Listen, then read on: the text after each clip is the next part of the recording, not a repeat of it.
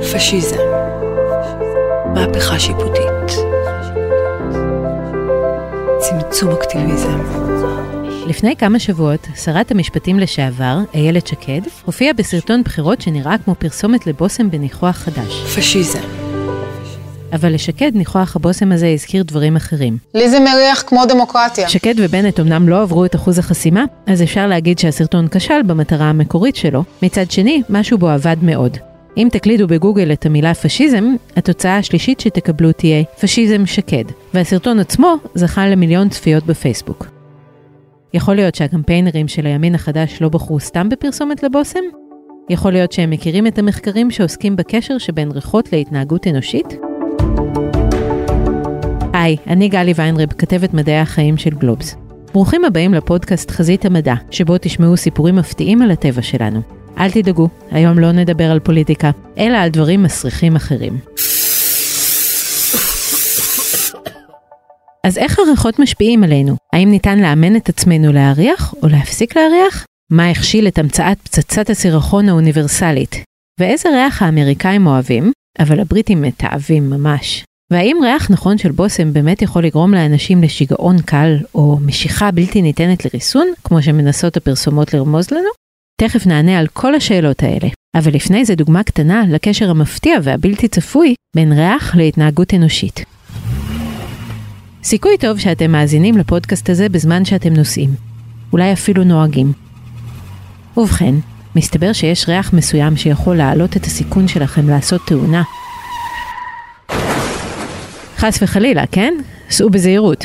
אבל מחקר בריטי שערך ארגון RAC שפועל למניעת תאונות, מצא שריח שקיות חטיפים או לחם טרי שהרגע נאפה, גורם לנהגים להיות עצבניים, ומעלה את הסיכון לתאונות. הסיבה לעצבנות היא כנראה בגלל הדחף לאכילה, שלא מקבל סיפוק מיידי. אתם מריחים ומתים לאכול, אבל לא יכולים. יש עוד ריחות מסוכנים לנהגים לפי המחקר הזה. ריחות כמו קמומיל, יסמין ולבנדר עשויים להרגיע קצת יותר מדי, מה שעלול לגרום לנהג לאבד את הערנות הדרושה לנהיגה. והניחוחות המומלצים בזמן נהיגה לפי המחקר?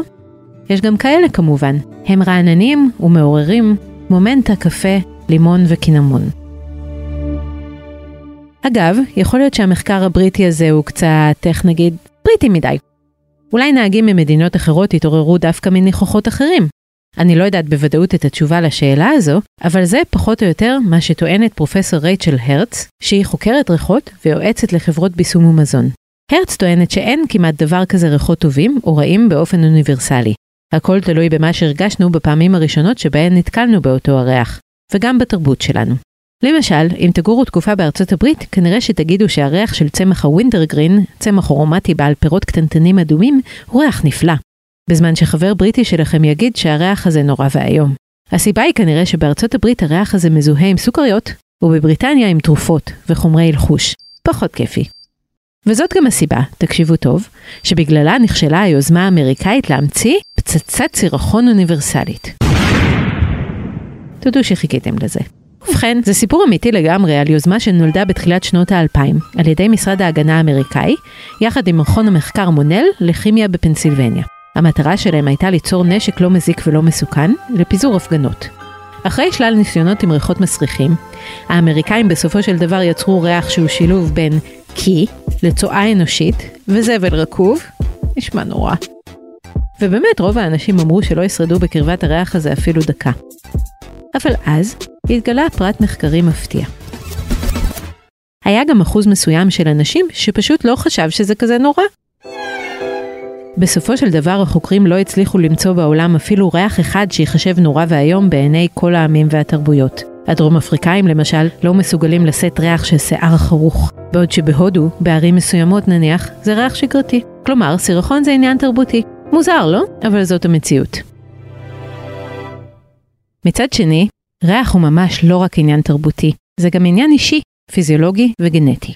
ההבדלים הגנטיים משפיעים על עצם היכולת שלנו להריח, אבל גם על סוג הריחות שאנחנו מריחים.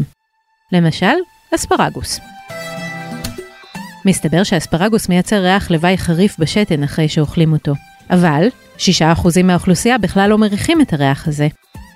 לפני שאתם רצים לירקן הקרוב לביתכם לקנות אספרגוס, נספר שההבדל הזה בחוש הריח הוא מולד, והמדע אפילו כבר יודע מה הגן שגורם לזה. זה לא נגמר באספרגוס. מחקרים מצאו גם קשר גנטי לעוצמה שבה מריחים תפוח, גבינה כחולה וסיגליות. כלומר, אנשים שונים חווים את העולם ואת הניחוחות שבו בצורה שונה לגמרי. לי למשל, יש חברה שהיא מומחית לריחות, כותבת ביקורות על בשמים חדשים, והיא מתארת אותם בדקדקנות, כמו מומחית ליין. אם נניח תבקשו ממנה לתאר את הריח של רחוב בתל אביב בשעת בוקר, היא תעשה את זה מיד, ובפרטי פרטים. אנחנו מאוד שונות בזה, כל כך שונות, שפעם אמרתי לה שהיא ואני כמו בעלי חיים מזנים שונים. היא מסתובבת בעולם מלא ריחות, ואני לעומת זאת, שמה לב לריחות רק שהם ממש כאילו מתנפלים עליי. אז מה מבדיל בין שתינו? האם כל ההבדל הוא גנטי? פיזיולוגי? אולי זה גם עניין של מודעות ובחירה? כלומר, תאורטית, האם אני יכולה לאמן את חוש הריח שלי שיהיה אחד כמו של גאיה? התשובה היא, כצפוי, גם וגם. אנשים נולדים עם חוש ריח בעוצמה מסוימת, אבל חוש הריח בהחלט ניתן לאימון. איך? כמו כל דבר, גם לזה יש שלושה חלקים. לפני שאתם אוכלים משהו, או כאשר אתם מגיעים למקום חדש, רככו והקדישו תשומת לב למה שאתם מריחים. בשלב השני, נסו לתאר את הריח בכמה שיותר פירוט. אפשר אפילו לרשום את המסקנות. והשלב השלישי, ערכו לעצמכם מבחני ריח רוח בעיניים עצומות כדי לנסות ולזהות כמה שיותר ריחות. עקרונית, אם אני אקשיב להנחיות של עצמי, אני יכולה להפוך את עצמי לאדם הרבה יותר רגיש לריחות ממה שאני כיום. השאלה אם זה בכלל כדאי לי. מצד אחד, חוש ריח מחודד מעשיר מאוד את חוויית האכילה, טעם וריח הם חושים בלתי נפרדים. מצד שני, טוב, מצד שני העולם מלא גם בדברים מסריחים, כמו... פשיזם. אז יש כאן עניין של גנטיקה וגם של תרבות, אבל זה לא הכל. כמו דברים אחרים, גם חוש הריח משתנה עם הגיל, שלא לומר דוהה. אם חלילה תחטפו אלצהיימר למשל, חוש הריח יהיה הראשון שייפגע במהלך הניוון המוחי. ויותר מזה, במקרה של אלצהיימר בדרך כלל הנחיר השמאלי נפגע קשה יותר, כנראה בגלל שהחלק השמאלי של המוח מתנוון מהר יותר מהימני. יכול להיות שבעתיד נוכל לאבחן אלצהיימר בשלב מוקדם רק בעזרת בדיקת ההבדל בכושר הערכה בין הנחיריים. גם בפרקינסון חוש הריח משחק תפקיד.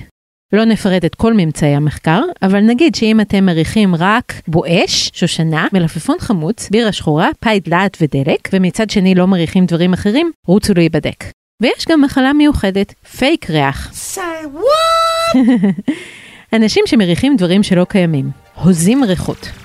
אפשר להזות ריח נעים, ואפשר להזות ריח, איך לומר, לא נעים בכלל, עד לרמה שזה פוגע באיכות החיים. לתופעה הזאת יש שם, קוראים לה פנטוזמיה, והיא יכולה להופיע משתי סיבות. אחת היא פגיעה בעצבים של האף ומערכת הריחוח. אנשים שסובלים מסוג כזה של פנטוזמיה לרוב יתעטשו, ואז הריח הפיקטיבי יופיע פתאום. סיבה אחרת לפנטוזמיה היא פגיעה באזור עיבוד הריח במוח. במקרה כזה האזור מקבל שדר נכון מהאף, כשהריח הפיקטיבי הוא רע, זה יכול להרוס לאנשים ארוחות, יחסי מין, הנאה מהטבע ועוד דברים שאמורים להיות כיפים. במקרים קלים, שטיפה של האף בתרסיס נגד צינון או לחוש של פנים האף יכולים לעזור. במקרים קשים, תרופות נגד דיכאון הן פתרון אפשרי, ואפילו ניתוחי מוח סלקטיביים של אזורי עיבוד הריחות. והנה פרט מסקרן לגבי הפנטוזמיה. לפעמים ריחות הפנטום האלה הם ריחות שבכלל לא קיימים בעולם. צמצום אקטיביזם. אז מאיפה באים ריחות הפייק? איך המוח למד לייצר אותם? האם כל בני האדם יכולים להריח מגוון עצום של ריחות שלא קיימים? אם רק נגרה את המוח שלהם באופן מכוון? חוקרי המוח עדיין מנסים לענות על השאלות האלה. זהו, סיימנו. אתם מוזמנים לרחרח את הפרקים הקודמים שלנו. אני ממליצה לכם גם להאזין לפודקאסט המצוין שלנו, כסף בקיר. סיפורים על אנשים שהחליטו לשים את הכסף שלהם על נדל"ן. עד שניפגש שוב, חפשו אותנו באתר גלובס, בפייסבוק, באינסטגרם ובאפליקציות הפודקאסטים השונות. ואל תשכחו לדרג אותנו באפליקציה של אפל. ריח הפשיזם ששמעתם הוא באדיבות עמוד היוטיוב של מפלגת הימין החדש. תודה לעורך רון טוביה, אני גלי ויינרב, ביי.